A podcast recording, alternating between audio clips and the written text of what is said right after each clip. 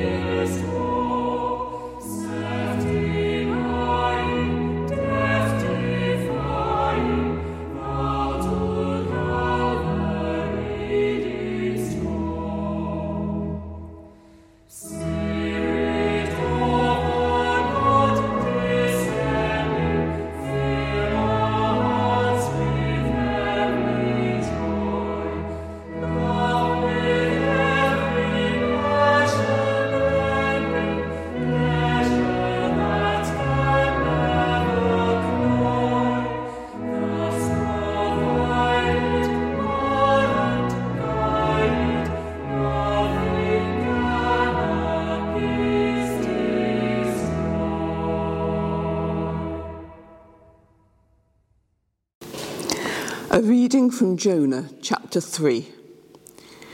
Once again, the Lord spoke to Jonah. He said, Go to Nineveh, that great city, and proclaim to the people the message that I have given you. So Jonah obeyed the Lord and went to Nineveh, a city so large that it took three days to walk through it.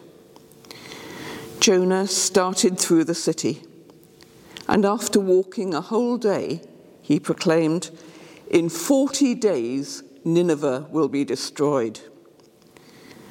The people of Nineveh believed God's message, so they decided that everyone should fast, and all the people, from the greatest to the least, put on sackcloth to show that they had repented. When the king of Nineveh heard about it, he got up from his throne, took off his robe, put on sackcloth, and sat down in ashes. He sent out a proclamation to the people of Nineveh This is an order from the king and his officials. No one is to eat anything. All persons, cattle, and sheep are forbidden to eat or drink. All persons and animals must wear sackcloth.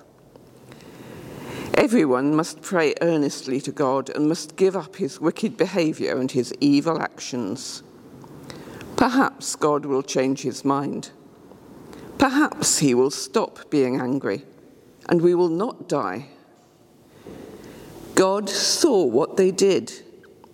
he saw that they had given up their wicked behaviour.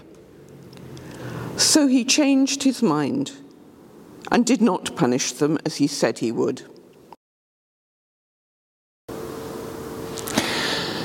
A reading from Mark's Gospel, chapter 1, from verse 14.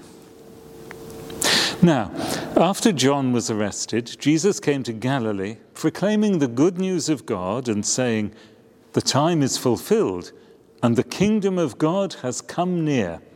Repent and believe in the good news. As Jesus passed along the Sea of Galilee, he saw Simon and his brother Andrew casting a net into the lake for they were fishermen. And Jesus said to them, Follow me, and I will make you fish for people. And immediately they left their nets and followed him. As he went a little further, he saw James, son of Zebedee, and his brother John, who were in their boat mending the nets. Immediately he called them, and they left their father Zebedee in the boat with the hired men and followed him. O oh God, help us to listen to your word with understanding, to receive it with faith, and to obey it with courage for Jesus Christ's sake. Amen. We've started the kingdom season, the first run up to Christmas, a time when we start thinking of God's rule, the kingdom of God that Jesus announced in that gospel. But you might wonder why the story of Jonah comes into this. It's a great story. God told Jonah to go to Nineveh and preach against it. And Jonah thought about it and remembered that he didn't like Nineveh. Nineveh was the great city of Assyria. And Assyria was fierce, tyrannical, ruthless, bloodthirsty, the empire that threatened him and his people. And so the last thing he wanted was to see Nineveh saved. And he thought at the same time that the Assyrians might do some very nasty things to him. And so he set off in the opposite direction as fast as he could you'll know how the story goes. He had a whale of a time, and eventually he repented of trying to disobey and, even more stupidly, escape God. And so we come to today's first lesson. Jonah is told again to go and speak in Nineveh about repentance. So, rather defiantly, he does. In 40 days, Nineveh will be destroyed. He may have enjoyed that sermon. He may have enjoyed it rather too much. And then the Ninevites repent. They believed Jonah. Oh, it's not saying that they became total believers of the one true God, but they took the warning seriously and they changed their behavior, at least for a little while. And they fasted, and God, gracious and forgiving as ever, was pleased and decided not to punish them. And Jonah was absolutely furious and he went into a king size sulk. He sulked because he didn't like those people. And he sulked because he had said they were going to be destroyed and it wasn't going to happen. And it made him look a bit foolish. Well, actually, more than a bit foolish. Well, that's not the end, but it's a great story and one that we can enjoy. You may want to look it up. It's the number five of the minor prophets at the end of the Old Testament. But I think there's more to it than just a great story. The gospel reading that I've just read tells of Jesus announcing the kingdom of God and gathering disciples. At this stage, there's not an awful lot of detail. And there's a certain danger that we say, oh, yeah, kingdom of God, heard about that. Disciples, yes, of course.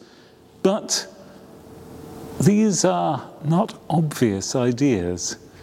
And explaining them to someone else, you might find yourself struggling a bit. So maybe we can pick up some hints from the story of Jonah.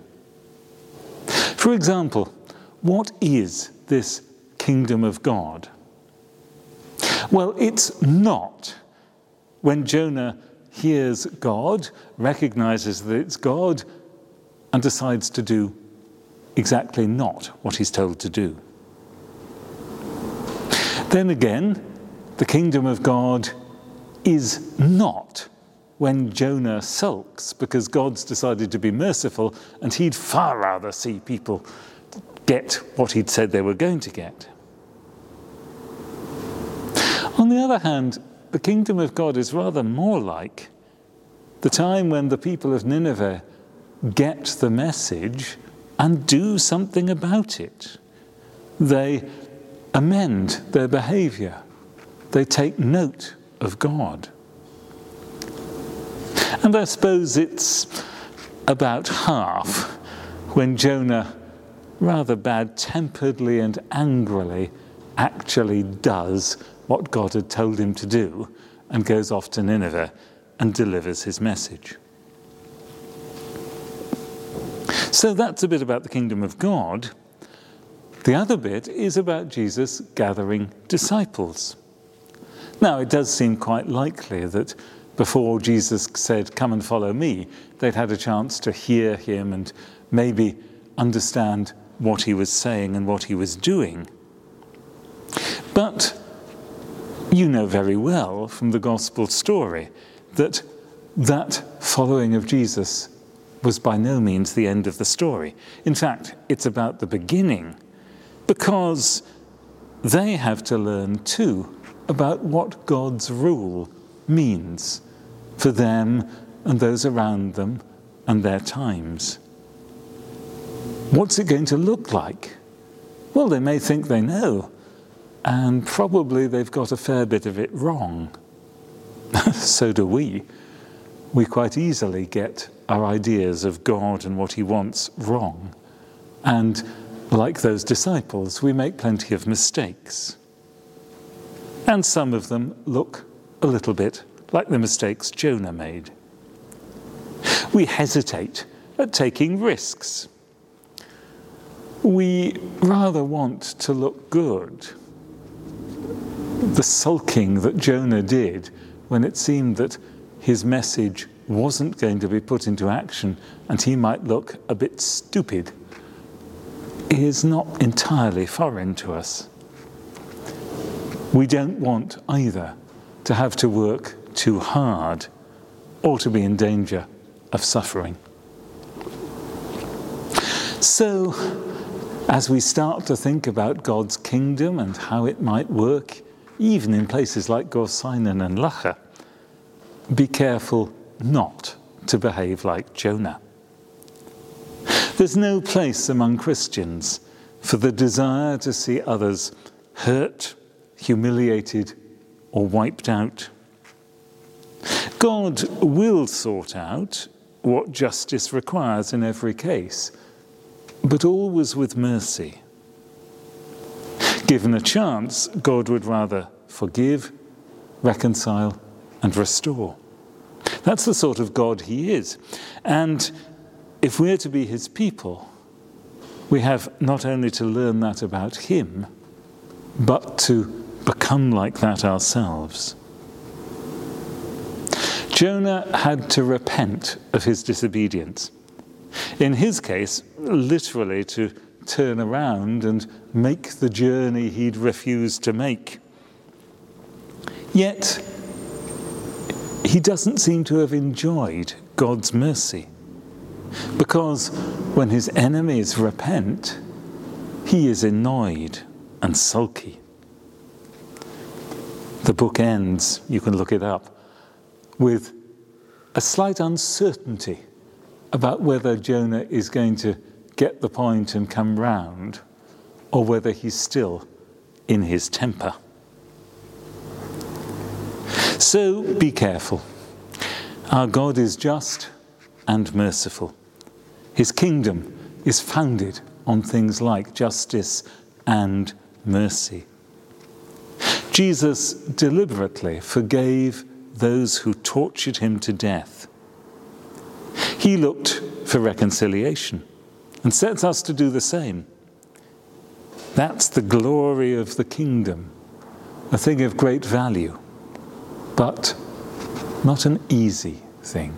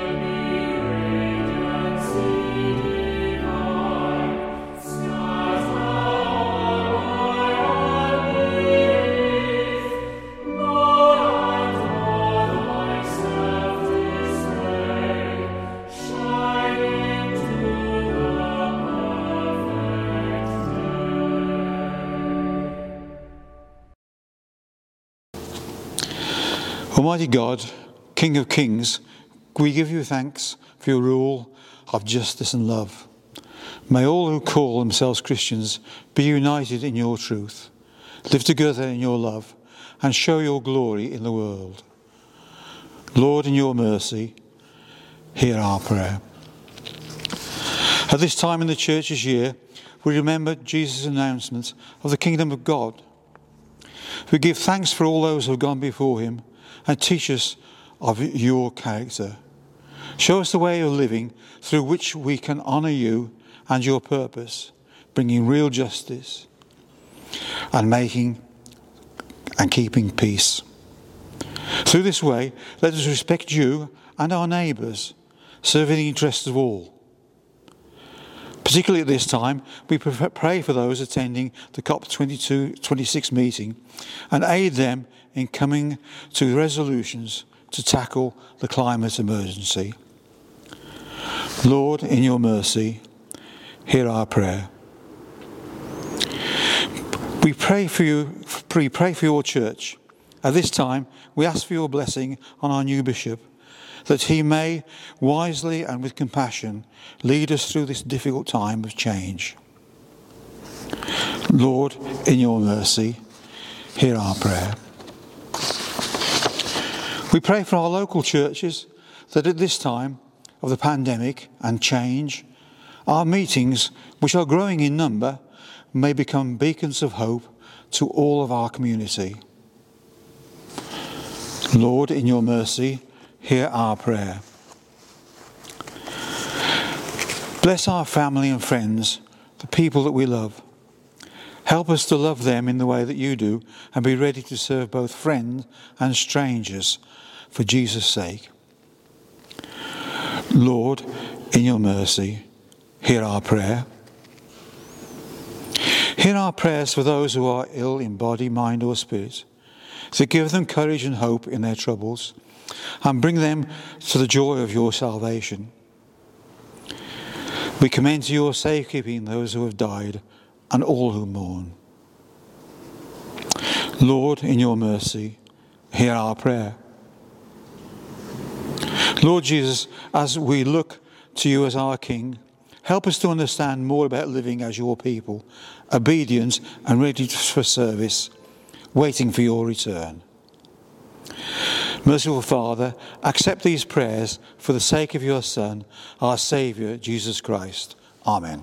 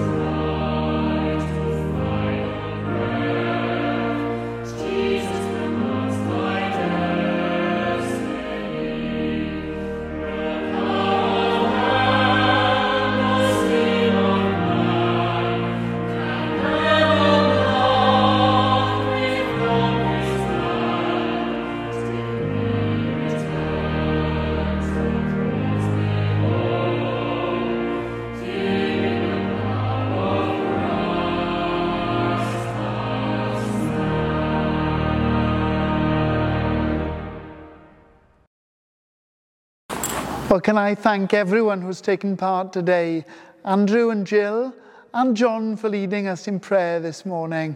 I hope that you've been encouraged and drawn closer to Jesus. As a new week begins, remember that we are always here for you. If there's anything you need, then we would absolutely love to hear from you. Please do get in touch. We're always at the end of a telephone and always praying for our wider community too. That includes you. As a new week begins, let me pray God's blessing upon us then. The peace of God, which passes all understanding, keep your hearts and your minds in the knowledge and love of God and of his Son, Jesus Christ our Lord.